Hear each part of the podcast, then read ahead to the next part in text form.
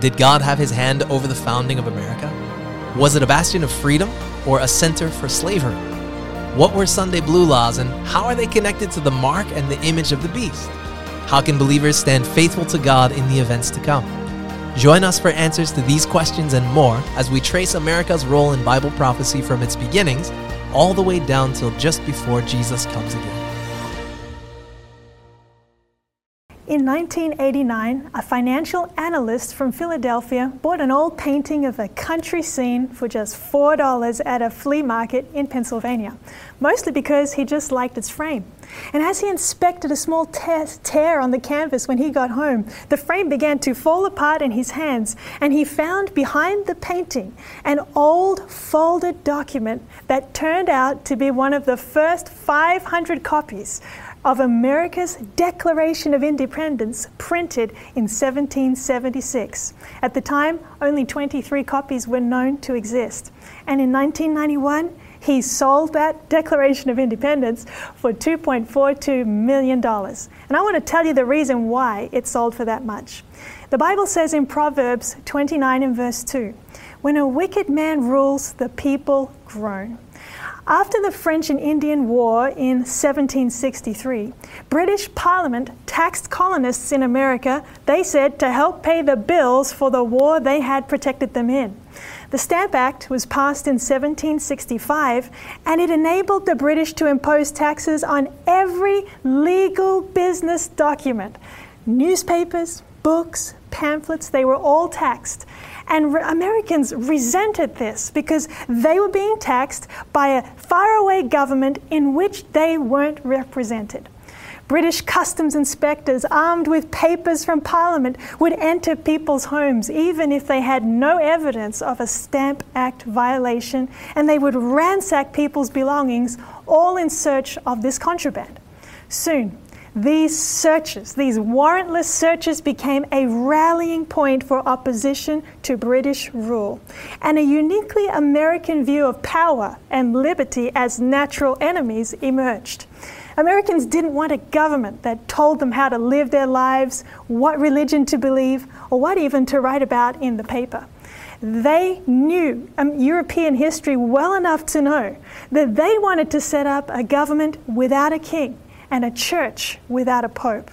And so on the 19th of April, 1775, British soldiers and American colonists, they exchanged gunfire in Massachusetts, and the shot was heard around the world.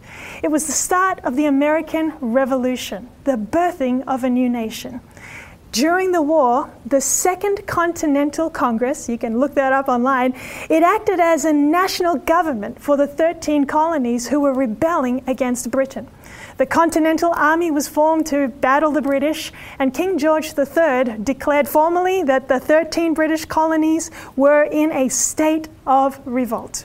In 1775, Benjamin Franklin said, Rebellion to tyrants is obedience to God. In May of 1775, Thomas Jefferson, a statesman and diplomat, he was asked to put into words why the colonies wanted to break away from Britain. In 17 days, at the age of 33, Jefferson completed what was the first draft of the American Declaration of Independence.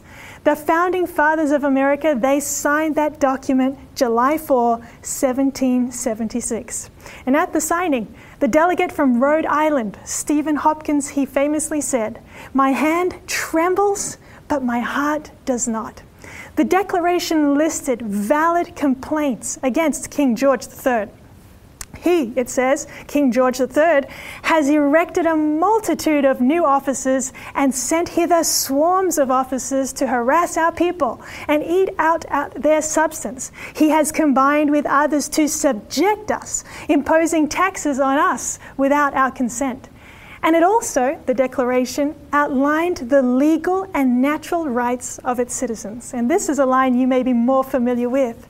It said, We hold these truths to be self evident that all men are created equal, and that they are endowed by their Creator with certain unalienable rights, that among these are life, liberty, and the pursuit of happiness.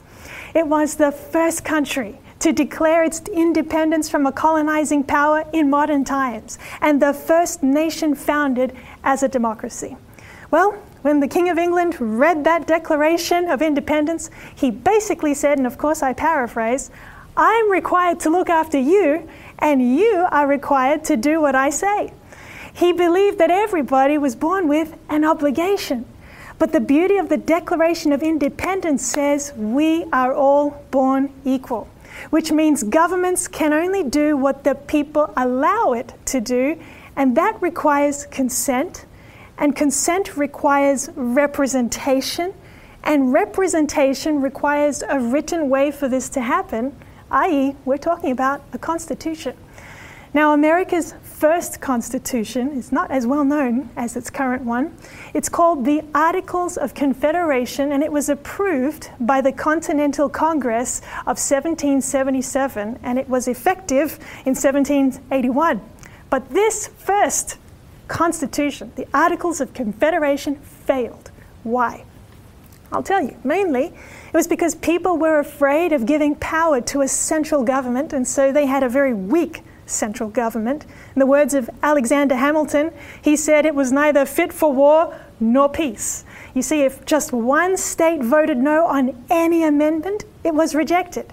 Also, there was no executive branch of government to enforce acts or a centralized court system, and it didn't even have a national military either. Congress under this, the Articles of Confederation, it had no authority to tax, plus, states were unwilling to give money for a central government that they didn't trust. So it had no national currency, and each state just printed their own money. So, when the American Revolutionary War, Revolutionary War it's a mouthful, uh, to gain independence from the grip of Great Britain and King George III, when it finally ended with the signing of the Treaty of Paris in Paris in 1783, the British Crown formally recognized American independence. The Revolutionary War ended, and America was officially at last free. It was time for the United States to form a new government. And so in 1787, the founding fathers convened to fix the problems that they had under the Articles of Confederation. And they decided to start on a fresh page. It was tricky business, but they pursued it with the faith in God and a lot of hard work. The founding fathers were well educated students of history. And they recognized as they looked at the past that the underlying principles of law were the Ten Commandments found in the Bible and also the Golden Rule, just from the Bible as well. In a letter to the legislature of Massachusetts, dated January 17, 1794, Samuel Adams said this In the supposed state of nature, all men are equally bound by the laws of nature, or so to speak more properly, the laws of the Creator. Isn't that interesting? They saw that the unalienable rights were given by the Creator, by God, and they could only be sustained in society if they were protected under a code of law that was in harmony with a higher law. That higher law being nature's law or the law of nature's God, the Creator.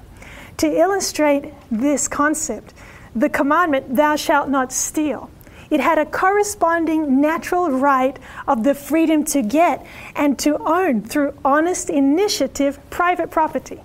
This law and this right, the founders believed, was of a higher order than any law that man could write. This belief it opened the floodgates of progress, and millions came to the shores of America to participate in, I guess, the miracle of America.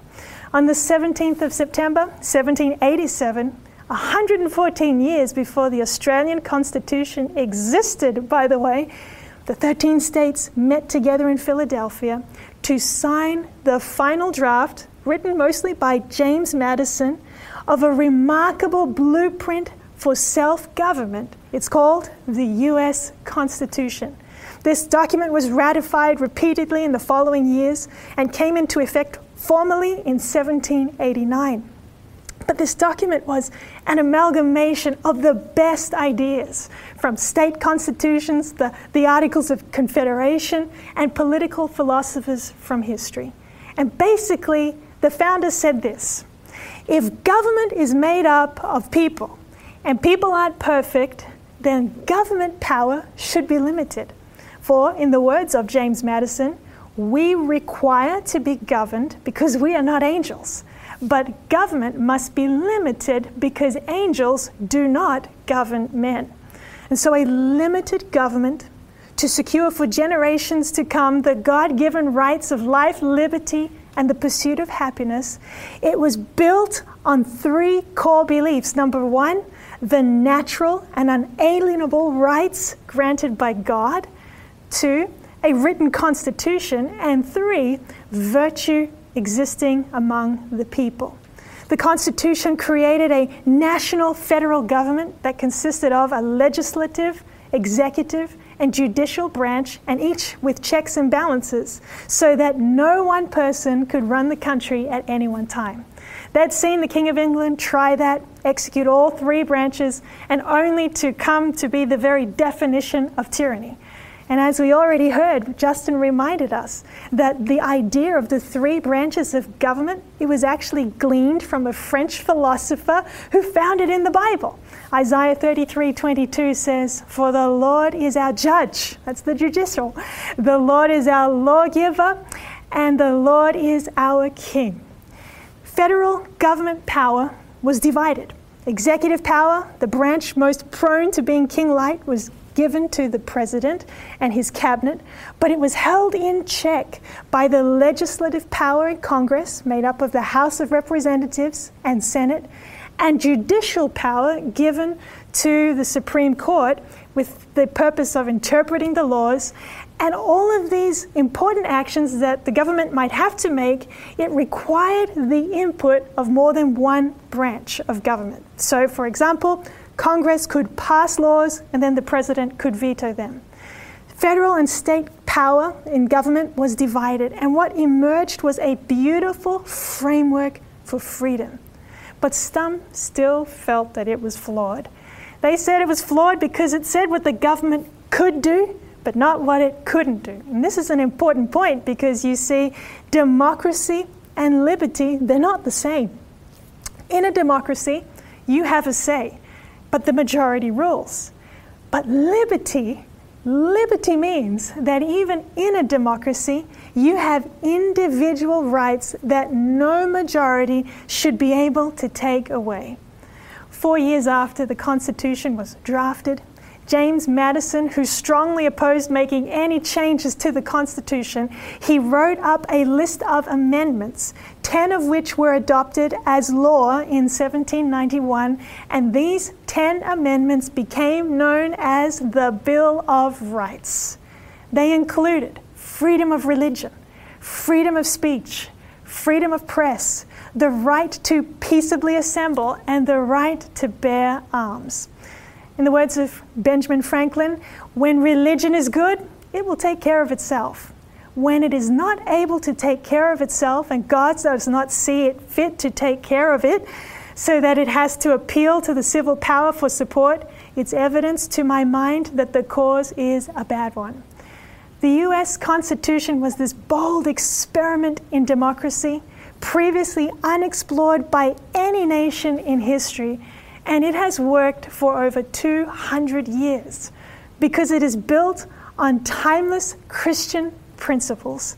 And I personally believe that God has blessed the United States of America for acknowledging Him in its Declaration of Independence, Pledge of Allegiance. It's in the national anthem and even all over their money. George Washington felt the same way, actually. In 1789, he said, The man must be bad indeed who can look upon the events of the American Revolution without feeling the warmest gratitude towards the great author of the universe, whose divine interposition was so frequently manifested in our behalf.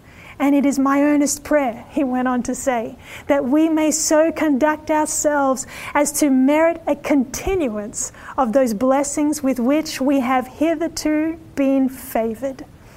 When I first flew to the United States, I was so excited. I, I remember listening to Whitney Houston's stirring rendition of the Star Spangled Banner over and over again. And I remember as I saw the mountains of America come into view for the first time from the plane, I was thinking to myself, wow, it's the land of the free and the home of the brave.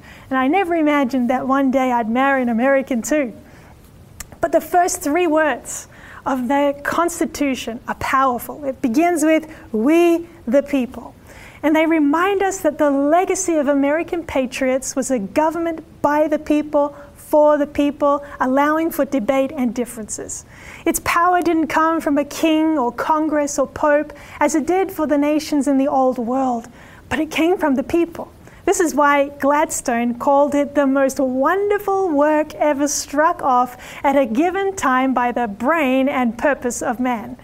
And in 1829, Madison also wrote, the happy union of these states is a wonder, their constitution a miracle, their example the hope of liberty throughout the world. But there was a dark side to America's past.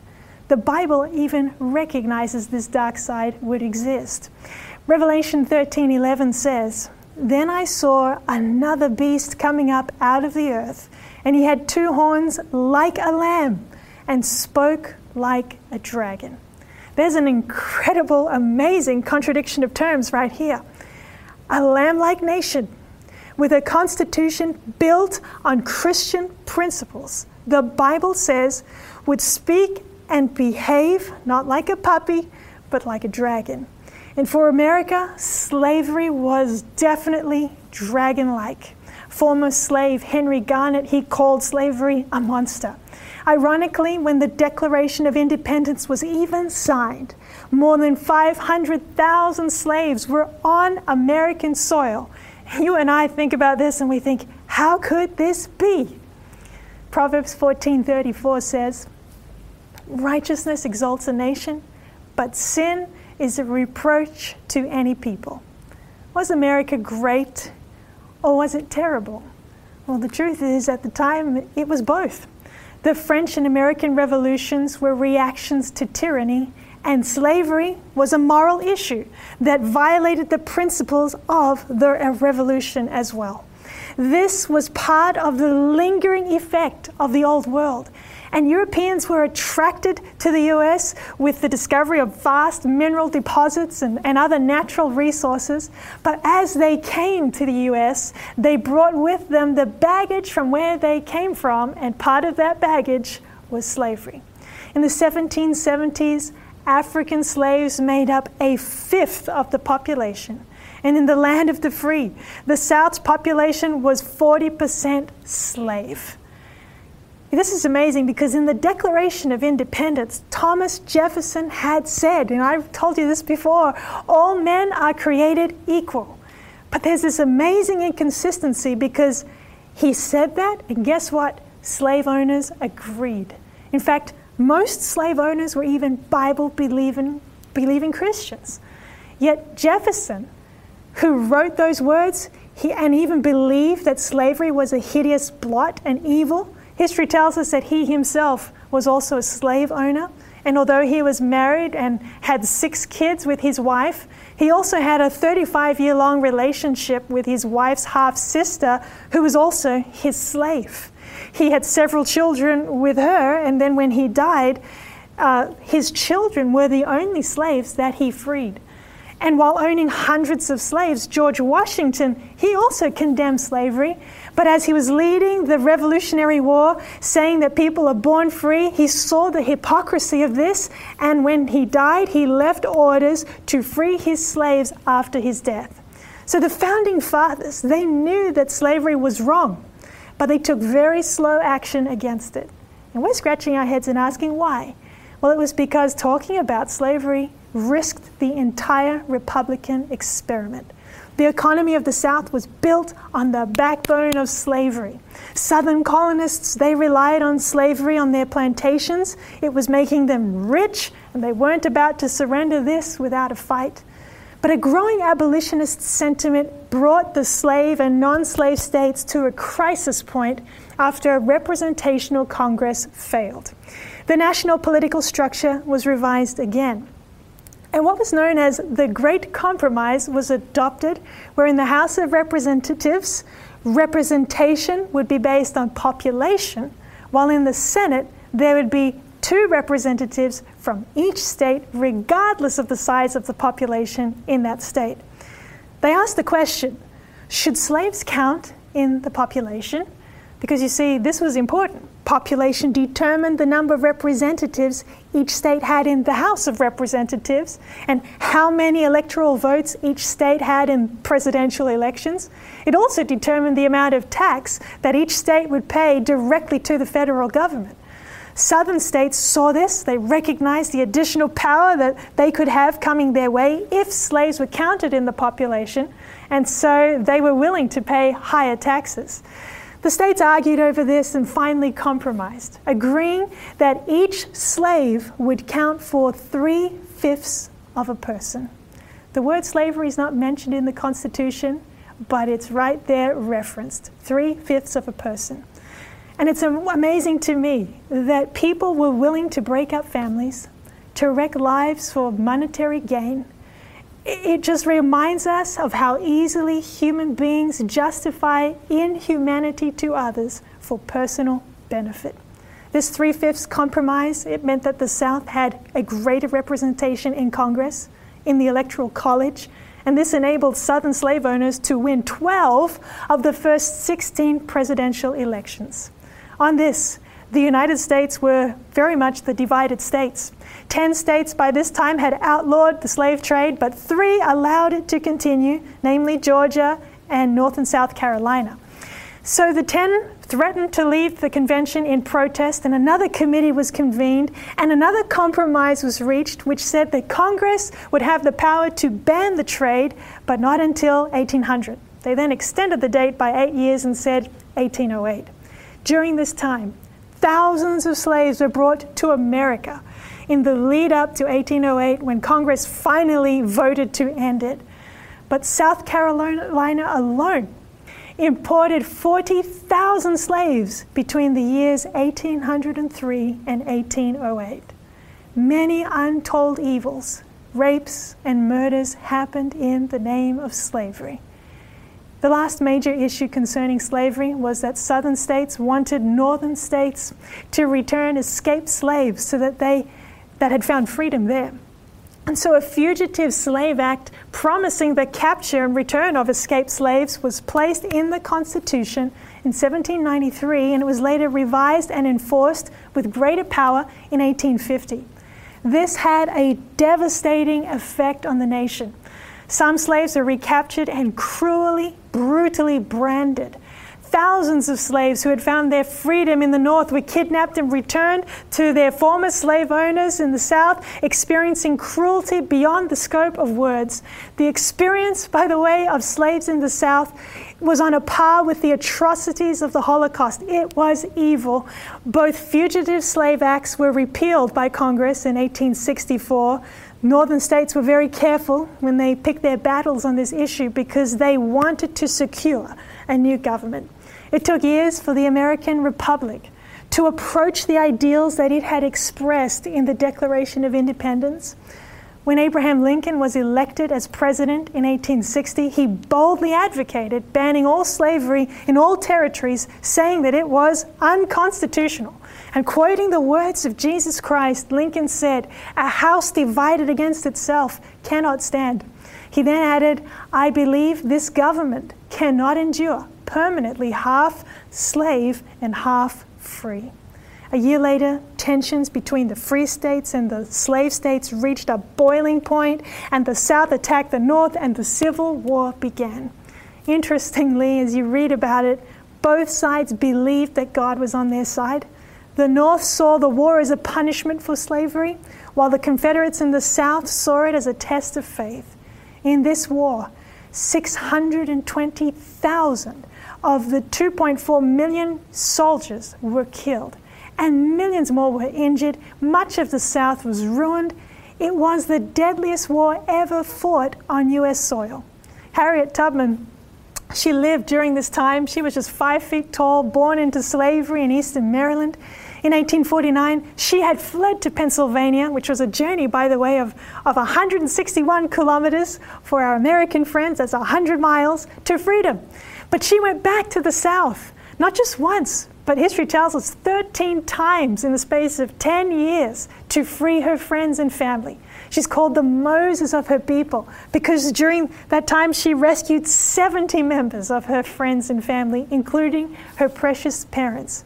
But when the Civil War began, she served as a nurse, a spy, and a cook, and she became the first woman in U.S. history to lead a raid in battle so successful it freed over 700 slaves. On the 9th of April, 1865, General Robert E. Lee surrendered his Confederate troops to the Union's Ulysses Grant, bringing an end to the four year war. And five days later, Abraham Lincoln was shot and he died at the age of 56. The people who had so recently rejoiced at the end of the Civil War now reeled from Lincoln's shocking assassination. A French historian, as I wrap this up, a French historian once asked James Lowell, How long will the American Republic endure? He replied, As long as the ideas of the men who founded it continue dominant. You see, as you look back through history and you see the development of the US nation, you see that in a republic, the majority is sovereign. And the majority, because it is sovereign, it also becomes the most dangerous thing. This means that the greatness of America stands or falls with her people. Another French statesman famously said that America is great because she is good. When she ceases to be good, she will cease to be great. I'll end on this note. It's the words of James Madison. He said this We have staked the whole future of our nation not upon the power of government, far from it. We have staked the future of all our political constitutions upon the capacity of each of ourselves to govern ourselves according to the moral principles of the Ten Commandments of God. For video of this series, visit our website at theend.digital or find us on social media.